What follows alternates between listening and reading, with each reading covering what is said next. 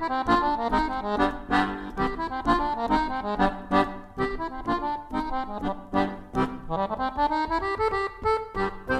evening. I hope you are well.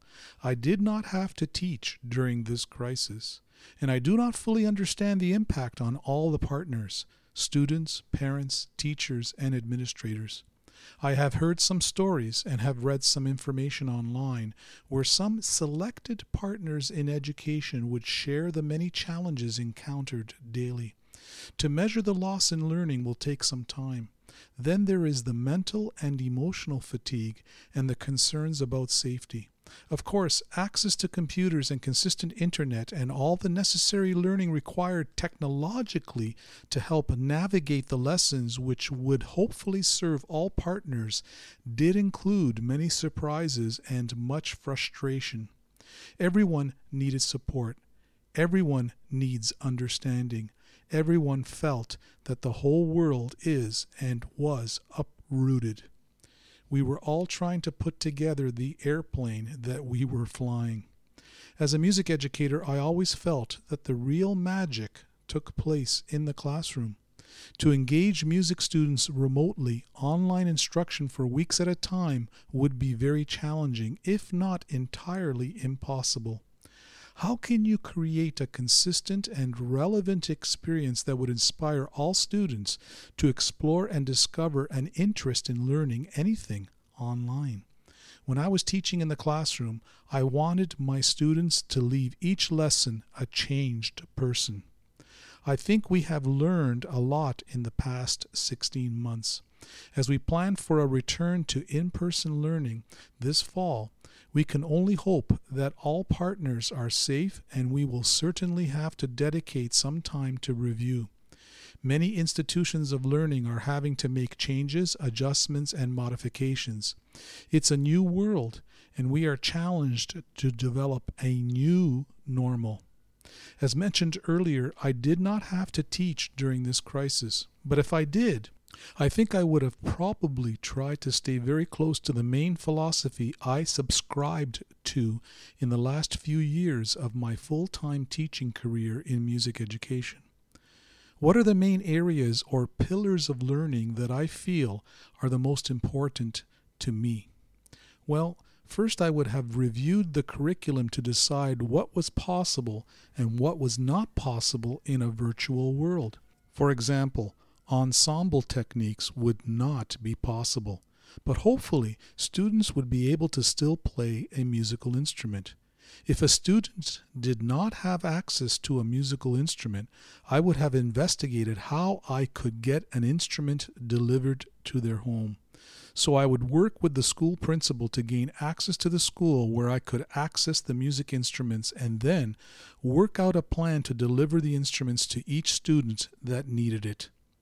Since the students would not be able to perform as a group, I would shift my instruction and focus to a more individualized plan where I would try to meet the needs of each student.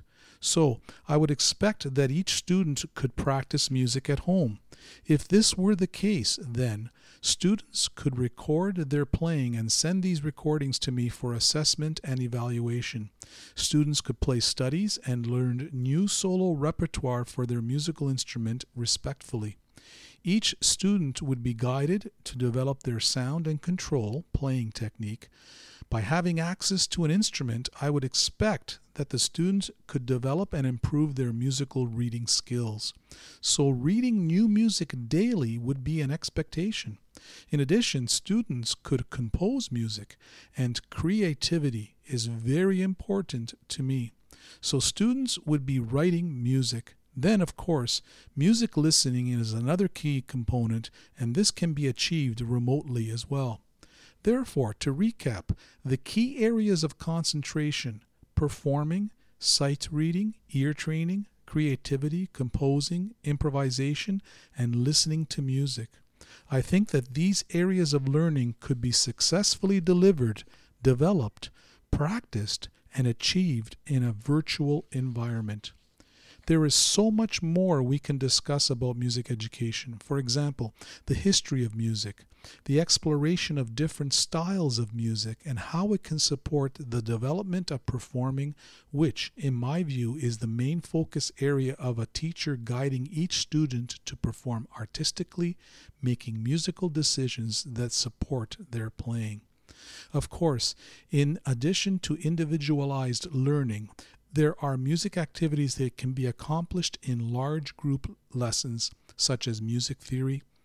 Also, teachers can stay current with their teaching by exploring apps available for students to support their learning, such as GarageBand sequencing applications, metronome, backing tracks, and ear training applications. And of course, you can allow students to meet one another in small groups and work on various projects.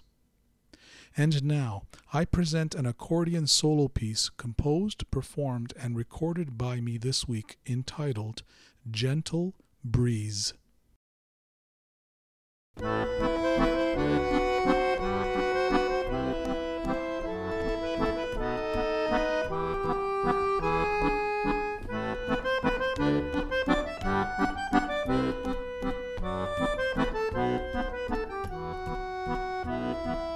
Thank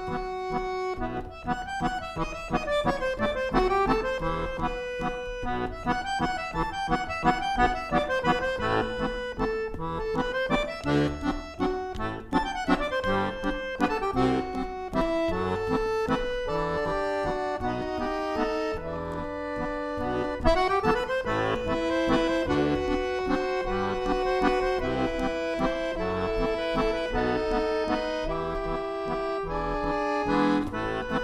Bye.